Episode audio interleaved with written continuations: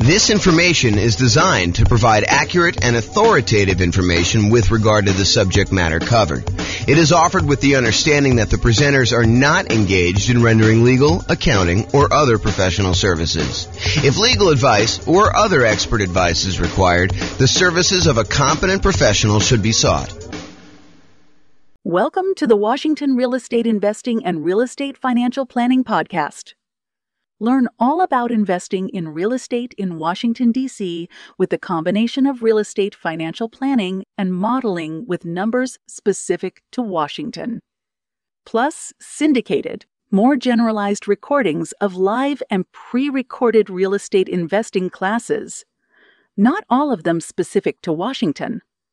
Be sure to stay tuned after the podcast for a message from our sponsors. Well, good morning and welcome, everyone. I am your host, James Orr, and today we have a crazy, amazing class. I uh, I've been doing some updating on the world's greatest real estate deal analysis spreadsheet, and I am finally ready to release it to you and to give you access. And so, um, after this class, I will go ahead and post up the newest version. I'll email out everybody who's on the list to get updates about the spreadsheet which is why we require you register in order to get the spreadsheet so that you can get updates in case there's errors and any updates on how to use it and things like that. So uh, we're going to go over the brand new spreadsheet, some of the new things that we've got here, and I think you're going to love it. I, you know, what's crazy to me is just how wrong. I'm going to go out on a limb and say every other spreadsheet is because no one does this right. I don't know why people don't do this right, but if you're not taking into account reserves, when you analyze deals, you're doing it wrong because you need to have reserves in order to invest in property.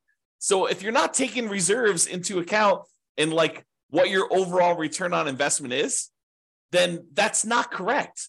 You're you're basically lying. You're saying that your return on your deal is higher than it really is because you would not be able to make that investment unless you had those reserves. But I digress. And if you're not taking into account, if you happen to be in a market where you have negative cash flow, if you're not taking into account that cumulative negative cash flow that you probably need to set aside for doing this, that is probably also incorrect. I'm less I'm less willing to go out on a limb for that one because I could see a case where you're like, you know, I'm just going to pay for it out of what reserves. So yeah, maybe I guess, but I don't know. I think you need to set aside your cumulative negative cash flow. It is a much more conservative investment if you do it that way. So the new spreadsheet takes that into account. Plus, what I don't also see other people doing in their spreadsheets, I don't see them actually showing you like your returns on equity and specifically your return on your true net equity, the equity you would actually be able to pull out if you were, you know, going to go sell that property or refinance it or um, you know, or do a 1031 exchange, which is really selling, just kind of deferring the taxes. Like, like all those calculations that you're doing, if you're not looking at return on equity, I mean, after the first year, what does return on investment even mean? Because does it matter that 15 years ago you bought the property with $5,000? Don't you really want to know what your return is today on the amount of equity you have in the deal? That if you were to sell it, what you'd need to beat if you were going to go invest in something else? And then what the cost is to access that equity. I mean, it just it blows my mind. And then, of course, you know, some of the return quadrant things. I mean, breaking out the component parts of the return. You know, your cash flow, your appreciation, your debt pay down, your cash flow from depreciation, which is your tax benefits. And then, because you do need to set aside those reserves, we really should take into account the return you earn on those reserves. Whether you're sticking in a savings account at one percent or you're sticking it in something else and getting, you know, six, seven, eight, nine percent, whatever you're getting there. Okay. So, brand new spreadsheet, updated. I think you're going to love it. So, uh, a couple things here. So, first of all, you can come in here and just type in whatever address you're doing here. So, you know, type in the address of the property. That will just kind of do it. It's only used for you. It's just for you to remember what you did. Uh, I, another note here. Always start with a copy of your spreadsheet. Don't use the real one because you're going to make modifications to this and some things are going to get messed up. You're going to forget that you, you know, did an adjustment in the overrides tab, and you're going to forget that you did that. So you want to go and start with a fresh copy every time, and then go back to the original when you do that. So Or if you have a template, if you're like, hey, look, I know my taxes are always going to be, you know, 1%. So go ahead and put 1% in there and then save that as your template. And then always go back to the template that you've modified to kind of do it. Okay. That being said, that way you don't make any mistakes. All right. So put the address in here. You're going to put the uh, ARV. I know I'm going to do a whole series on deal analysis. So I'm not going to go and like actually analyze a deal and walk you through the deal analysis. We will do a lot of classes on those. I'm going to do a class on how to analyze 20% down, 25% down, all cash, lease option, creative financing, nomad, house hacking, you know, um, BRRRR strategy. You know, we'll do all of this type of deal analysis so that you understand how to analyze every single deal. And then, provided I can get to it, I do plan on allowing um, kind of a explanation for every city. So basically, any deal you have for any of the um, kind of modeling analysis that we've done for every city, you will be able to go and I will walk you through the deal analysis for every type of deal that we model in every city using that city's specific numbers and basically showing you the charts for the deal analysis spreadsheet. It won't actually be the spreadsheet. It'll be like my version of the spreadsheet on a website. So that is coming knock on wood that I have enough time to go do it, but uh, it is coming. That's what the uh, plan is right now. It's always been the plan. I mean, that's that's why we built it this way. Okay, that being said, so you put in the ARV. It does take into account if you're buying properties at a discount. So if you do, you know, you bought the property for you know um, less than what the ARV is, it does adjust and show that you got this bonus return in uh, year one from appreciation like that basically you you got uh, forced appreciation by buying the property at a discount. And then it does also show that your return on uh, true net equity um, goes down after the first year because you got this massive return in year one from that bump. So i'm just going to put it back so that it's you can kind of see that. They put in your purchase price whatever that's going to be. Uh, you put in seller concessions whatever you negotiate with the seller to get them to contribute towards your closing costs you can do that. That counts as a credit towards you and then your down payment amount, put in 20% down or 5% down or 25% down. In this case, we'll use 25. Uh, your closing costs, which we'll calculate here, and then show like, you know, how much the closing costs actually are in dollars. So use the percentage. And then rent ready costs. This is how much money you need to put into the deal to get the deal ready to rent. So if you go buy a property and on the inspection report, it's got a whole bunch of repairs listed that you need to go do before the property is ready to have a tenant in there, and it's going to cost you seven thousand dollars. You put seven thousand dollars in there, and then this will automatically take that into account. It includes it as part of the investment you need to make in order to get the deal, in order to get the deal ready to go. So you know, put whatever numbers you want in there, and it will do the adjustment and do some calculations for you based on that. Then this cumulative negative cash flow field is brand new. The idea being this: if you're going to buy a property, uh, uh, let me just back up in our current marketplace, the last few years, prices have been going crazy up and interest rates have gone up a ridiculous amount. But even though rents have increased, they haven't quite increased enough to counteract the significant increase in prices and the significant increase in interest rates. So, in some markets, in many markets, it is, I'll just say this it is harder than ever to get good cash flow in every market. Okay. Some markets, you're going to have negative cash flow especially if you put down a very small amount. If you're going to go do like house hacking, put three and a half percent down. Um, you know, it's it's very likely with the interest rates where they are that you're going to have some negative cash flow on that. And what negative cash flow really is is deferred down payment. Because if you had put more down, if you had put 100% down, you wouldn't have negative cash flow, right? If you put 50% down, you probably wouldn't have negative cash flow. But we're choosing, after we do our analysis, we're looking at the number saying, look, I, I'm choosing to put less down. I'm choosing to put three and a half percent down or five percent down or whatever down. And so you're choosing to have some negative cash flow. And if you choose to have negative cash flow, we need to take that into account in our deal analysis. And the way that we take that into account is we look at how much negative cash flow we're going to have and for how long. And so what the what the software does, if we're going to go to the overrides tab and just show you how this works, let me go and uh, let me make this negative cash flow so we can see. So let's say rent on this is I don't know thirty three hundred a month. Yeah, negative cash flow. It's, it's a little bit negative there. Let's do thirty one hundred. See what it is. All right, so now we've got negative $106 a month negative cash flow. So let's see how this works. So I'm going to go to the overrides tab. And then the overrides tab, I'm going to go find the spot for cash flow, which is right here. And it's going to show you that cash flow for the year was negative $2,238. So we show how much negative cash flow was in the first year. So in this particular property, because we analyzed the deal, it shows you that the negative cash flow was 2238 negative. But because rents went up a little bit in year two. We're assuming rents are slowly creeping up each year. You know, rents are increasing. In year two, we're estimating negative cash flow to be only fifteen hundred and twenty-four dollars. And in year three, because rents went up a little bit, and even though you know the taxes and insurance and maintenance and all that other stuff increased, it didn't increase enough because our, our payment is, is largely a large percentage of that amount. So negative cash flow in year three is only $790 for the year. And negative cash flow in year four is only negative $33 for the year. Okay. But what we do now is now we take the cumulative amount, we add up. You know, the first year was negative $2,238.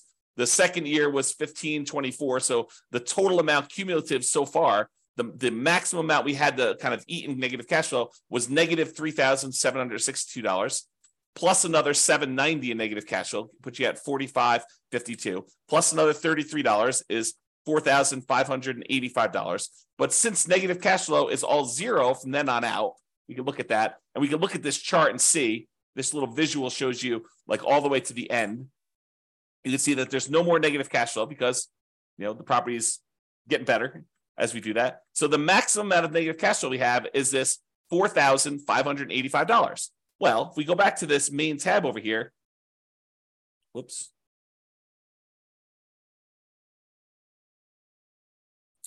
Looks like I got an error. I will fix that. There we go. So now it shows you the the, the maximum amount of cumulative negative cash flow that you have on the property. And so it shows you how much you need to have set aside there. So now it says, look, you need this amount down, $110,000. You need this amount in closing costs, $4,840. You need this amount in order to make the property ready to rent. And we're going to need $4,585 set aside to get us through the entire estimated amount of negative cash flow we have in the property for the duration. And that's going to count all as how much we need in order to do the deal, the total amount we had to invest, which is now $119,425. So now, whenever we do a calculation for return on investment, how much we had to put into the deal, we do it based on everything the total down payment, the closing costs, the rent ready cost in order to make the property ready to go, and any cumulative negative cash flow over that entire time that we're likely to have negative cash flow on this property. So now the calculations for return on investment are correct. Before, they were not. Okay. Now, mortgage amount does that calculation, put in your interest rates, loan term, you put in how long it is. Private mortgage insurance, in this case, we're putting 25% down. So we don't have any private mortgage insurance. But if you did, you're putting 15% down, you put that in here. Uh, at what point do we drop the PMI off? So it'll calculate it only until you get to that point for loan to value, and then it'll drop it off. How much rent you're getting on the property, Vacancy, property taxes, calculates those. Insurance, HOA, utilities, put all that in there. Maintenance on the property, setting that aside. If you're going to go calculate a different dollar amount for capital expenses, you could set that aside here. Use the capital expenses spreadsheet that we have, totally separate spreadsheet for calculating how much you need in CapEx in order to do that. How much you're paying in property management, if you're doing that at all, unless you're doing it yourself. Uh, land value and the type of property. So land value is going to be used to calculate your depreciation the uh, type of property for commercial or residential, either do a C or an R and it does the adjustment for you there. And then estimate your effective income tax rate so that we can calculate what benefit you're going to get from that depreciation. And then we'll be able to do that calculation correctly. Okay. So you do all that. And then we've got these nine kind of key areas to look at to determine the deal. And they are in somewhat order of importance or order of timing. It's sort of a combination of order of importance and order of timing. So the first one we got up here is your monthly cash flow in the first year. So you can see because we dropped the rent on this property in order to show the negative cash flow, we've got negative $186 a month in cash flow. So this is a property that has negative cash flow, but we're setting aside all that negative cash flow so that we don't have to stress about it. That's why it makes it more conservative. So we've got our reserves, plus we got this negative cash flow. Okay. So we've got this monthly cash flow amount here, negative $186, but we're getting $227 from that depreciation benefit, the cash flow from depreciation, the tax benefits of owning that rental property. So we're getting money back either monthly or, or you know, with every paycheck, we're not paying in to the tax system because we know we're going to get a certain amount of money back. Or at the end of the year, we're going to get a big chunk back to offset this whole thing.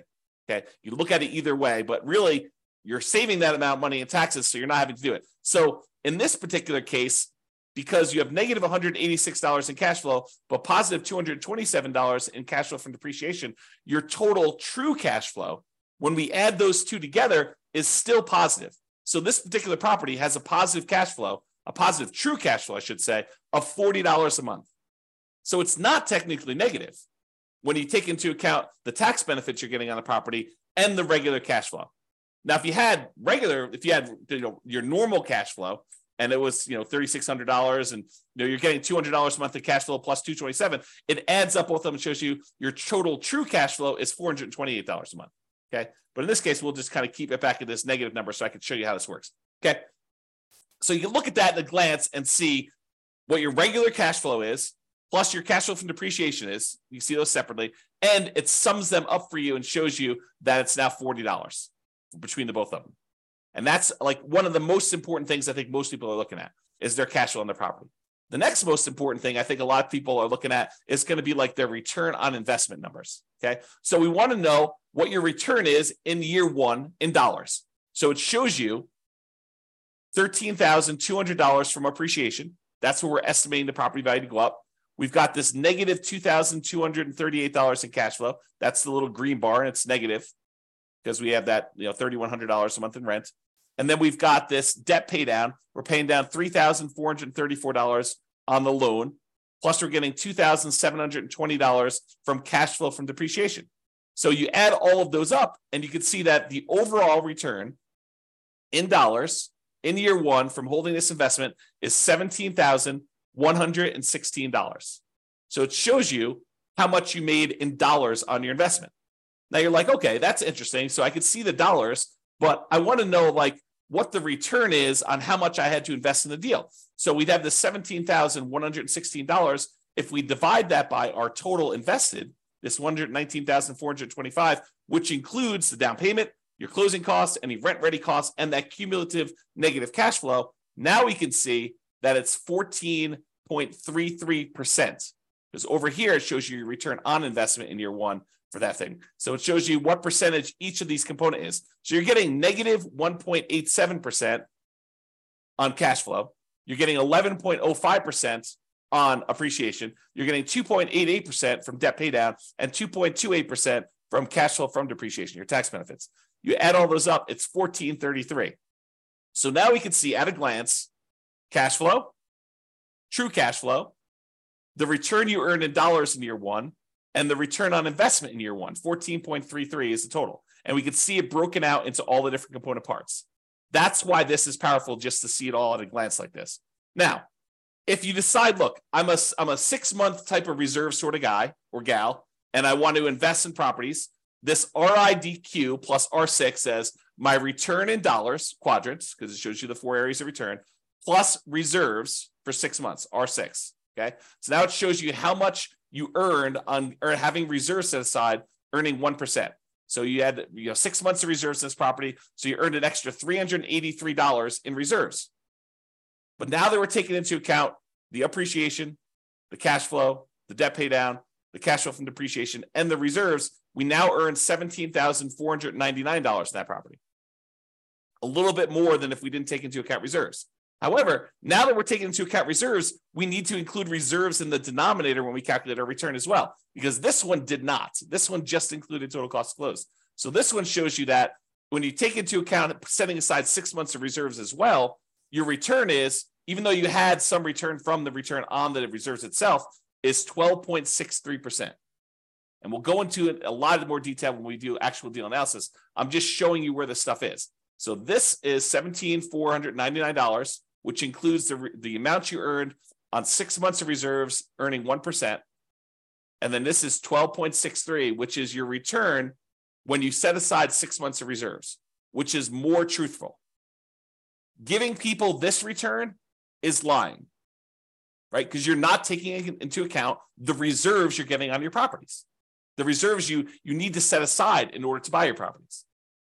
Okay. So now we know that if we actually put aside six months of reserves, and even if we earn 1% on those reserves, you know, you have in the savings account, which I think is prudent for if you have a small amount of reserves, then 12.63% is your overall return, including the return you earned on reserves and taking into account that you had to have the reserves in order to get this return to begin with.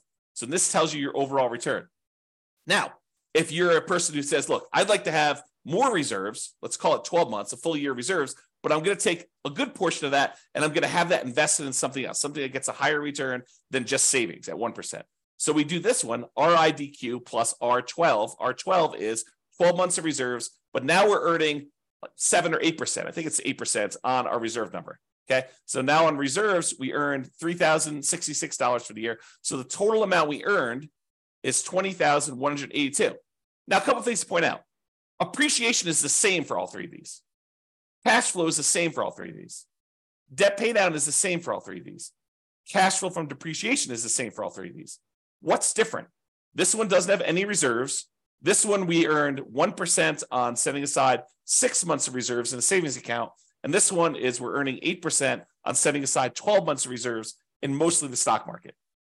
Okay. That's the difference in dollar amounts. Now, in this one, we're looking at all the returns divided by just this total amount to close. In this one, we're looking at the all the uh, all the returns divided by the total cost to close plus six months of reserves.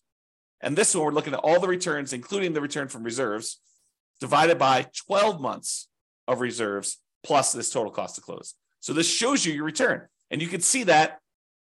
Look, if you were going to ignore reserves, if you were going to like, you know, lie at a cocktail party to talk about how good your returns are, this one is the one you use because that's the one everyone else is using, right? It's everyone else is incorrect. But if you actually go and you set aside six months of reserves, this is really what you're earning 12.63. And if you set aside 12 months of reserves and you're getting, you know, 8% return on the reserve dollar amount, then you're getting 12.79 total. Okay. And that's why this is important. And that's usually what we look at in order to look at a deal. Now, some people are like, look, I, that's great. That's all year one stuff and a lot of returns in year one and the return on investment in year one and my cash flow in year one. But what about like your overall return, you know, five years from now, if I sold the property? That's this the returns if sold. So you can look at whatever year you want in the future and you can see either what the annualized return is, or which is simple return, or the compounding annual return is, what the compounding rate of return would be on your money. Or if you're an internal rate of return person, we show you that as well. And you could see all three different lines and you could jump out and say, okay, year 10 looks like my kind of like annualized return is, you know, 16% or so. And you can go look at the numbers if you want to. You can go look at the overrides tab and see all these. You can see the return numbers somewhere.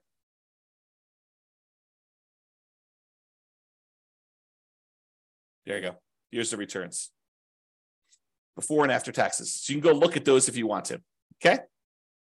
Or just kind of estimate it from the chart. You can see how it's doing, right? So this is if you want to look at those different returns. You want to see the internal rate of return? Uh, that's in year 15.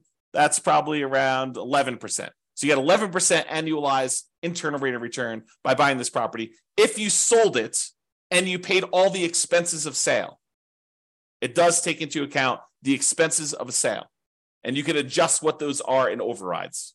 Okay, so you can adjust what your expenses of sale are and have it be. And in some cases, you may want to say, hey, look, my, my costs of sale are different at different periods of my life because my tax rate's different, or you know, I'm a real estate agent, so I want to have a real estate commission here. But if I go beyond this point, I'm turning my license, and so I don't have that anymore. You can do all that because we have the ability to override in any year, almost any number.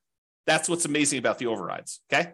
So shows you returns have sold then you're like, hey, look, you know, James, I know you're doing like the saying cash on cash return on investment. I get it, but I'm a cap rate person. You know, I like I like cap rate. Okay, fine. Here's your cap rate numbers. Cap rate for the first five years shows you right on the homepage in the middle, right front center. Now it shows you your cash on cash number, and then it shows you your cap rate. Cap rate is your return if you own the property free and clear. If you didn't have a mortgage on it, it shows you what your return is, your cash, your cash return, cash flow return, if you did not have a mortgage on the property. Okay. You know, if we had whatever this is, 3,600 here. You can see the cash on cash return shows positive now. And you can see how it changes over time. Okay, put it back to 3,100 just so we can see that. All right. Now, once you get past year one, does it matter that you put $14 into the deal? No, now we're really concerned about, you know, what is the return I'm earning on the equity I have in the deal? Because what we want to say is, look, I have this property and what if I took the money I have in the deal and I wanted to go take that and invest somewhere else? Could I go take that money and invest somewhere else? And if so, what am I currently earning on that money that I would walk away with that I could go invest in somewhere else? That way I can compare it to what I would invest in. If I'm going to take this equity out of my deal and get 11% return, well, what am I earning on that amount of money in the deal right now? What is the return I'm earning on that money that I would walk away with? Because that's what I need to compare it to so that if I took the money invested in somewhere else, I could compare those appropriately. And so now what we're looking at is your return on equity.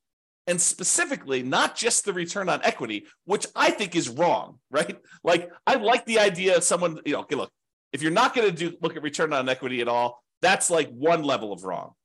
If you say, look, I understand what you're saying, and I really should be looking at my return on how much equity I have, that's a step in the right direction. But it's still not right. And I still see people doing this. I still see people doing like looking at the return on equity like that's a real number.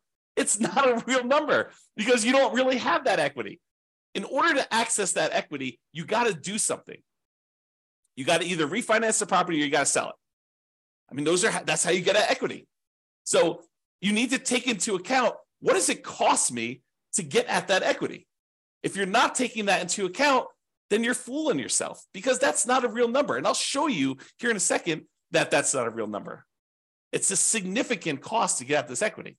Okay. So this shows you, though, the return you're earning on that true net equity. Your true net equity is your equity after you subtract out closing costs, real estate commissions, um, capital gains taxes, and depreciation recapture tax. All the expenses you have of selling a property and getting out of the deal.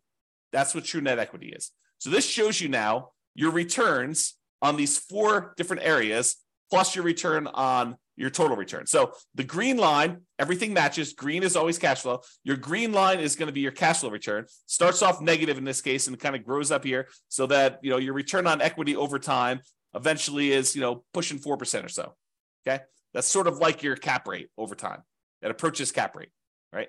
Uh, debt pay down return starts up here, kind of drops down, it kind of continues on, drops down a little bit. Appreciation return shows you what that looks like over time. And then your cash flow from depreciation number looks like that is. When you sum all of them up, it's this dotted line. So right now, when we first got the deal in year one, it looks like your overall return on true net equity is just below 20%, you know, probably 19.12 looks like. And then your return as you get to year 10 or so, I don't know, it's probably in this ballpark of whatever that is, 15%. So your, your return on true net equity is 15% there. So you can see how this changes over time. And of course, if you want to go look at the overrides, you can look at your return on true net equity right here, return on true net equity quadrants. So it shows you each year's numbers and breaks them down for you. So you want to go look at year 16? Okay, year 16, you're getting 6.25% from appreciation, 3.35 from cash flow, 2.92 from debt paydown, and uh, 0.83 from cash flow from depreciation for a total return on true net equity of 13.35. Okay. All right. So you can see the true net equity numbers and how that works out over time. Typically, your return on true net equity drops off on a finance property. It tends to decline over time. Okay. Now, as I told you before, these are like in order of what I think are probably like most important or over time. So when you're buying a property, you're tending to look at these, maybe these, this becomes less important when you're initially buying. Some people might glance at it, but this is more like a hey, how does my property perform over time as I look at this? And that's why it's there. Now, annual key metrics. Some people like, they're like, hey, look, I really want to know what my gross potential income on a property is. I really want to know what my gross operating income is on a property. I really want to know what my operating expenses are or my NOI, my net operating income. Okay, fine. Here they are, right here for year one. If you want to see what they are uh, for you know other times, that's all right here. So you can look at the overrides and see at any different time. Here's your net operating income numbers going all the way across. Here's your operating expenses. Here's your uh, gross operating income, your gross potential income. You can see all those for any year if you want to see it, and you can override them. One of the nice things about the spreadsheet, which I probably didn't mention, is this allows you to track your investment, not just when you buy, which is what most spreadsheets do, but you can go in here and using the overrides, you could say, well, I expected my cash flow to be this in year one, but it ended up being this. And if you change your numbers in the overrides for what your cash flow actually was, or what your appreciation actually was, or what your you know capex was, or any of these numbers, it then updates the spreadsheet so that you could use this to track your performance over time, not just when you buy. All right. All right, so it shows you your annual key metrics if you want to look at those.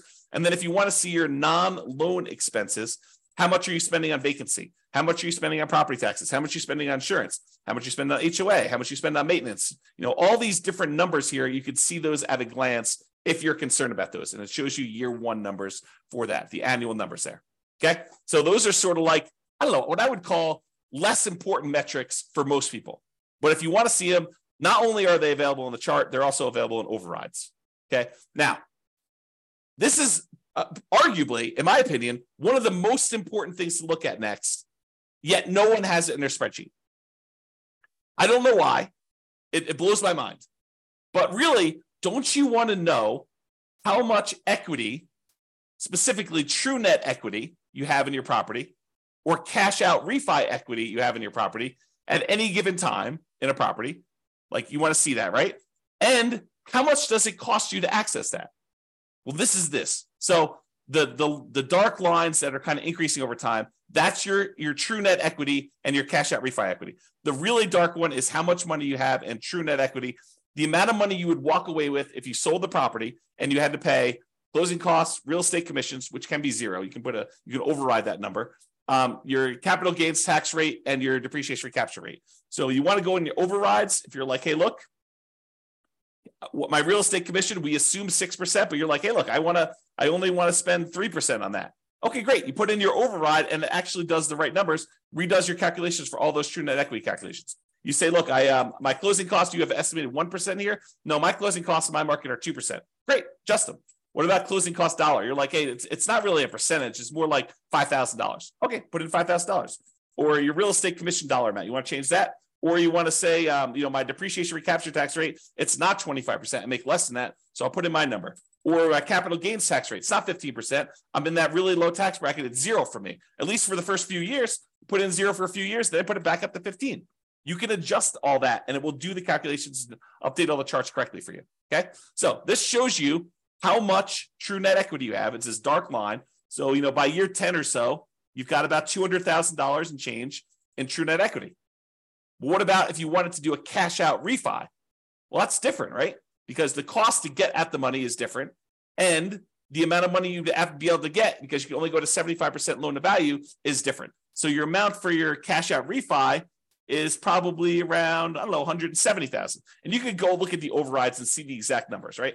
And you could also say, look, I could do, I don't do 75% loan to value for cash out refi. I got a guy that'll go to 82%. Great. Adjust to 82% right here. We have an adjustment for that. It's an override. So go ahead and do it. Or my cost to get out my, my refi, it's not 1.5% in order to do that refinance loan. It's only 500 bucks. Okay, fine. 500 bucks. Done. Just adjust that and it does it for you. Okay. So this allows you to do that. Now, these dotted lines, they show you what percentage of the money you're taking out were expenses to get at that money. It costs you money to do a sale. It costs you money to do a refi. So, how much did it cost you as a percentage of the amount of money you're taking out? Right? Because I want to know look, how expensive is this money to get at? And so these numbers show you how expensive it was. This like dotted line here shows you that uh, looking at this other scale, about 40% of the money that I would get out were taking up, were spent in order to get out that money. That's really expensive money. It costs you 40% of the equity you're getting out. 40% of the money that you would have in hand, that's what it costs you to get at that. And it actually goes up over time in the first, I don't know, eight years or so. Then it starts declining a little bit. But even by year 20, it's still over 40. Costs you 40% to get at that money. And you're like, okay, I'm going to do a 1031 exchange. Great. Go and do the overrides and adjust for a 1031 exchange. Say, I don't have a real estate commission. Well, you probably do. I don't have closing costs, which you probably do. Okay, I'm not going to have to pay capital gains. Instead, I'm going to have to pay, you know, $1,800 or uh, $800 for a 1031 exchange intermediary. Okay, put those numbers in. I'm not going to have depreciation recapture now. Sure, but you're cooking, you're kicking the can down the road too. And so even though your costs may go down, you still have that later on. Now, this one is the dotted, the like darker dotted line is your cash, your cost to access cash out refi equity.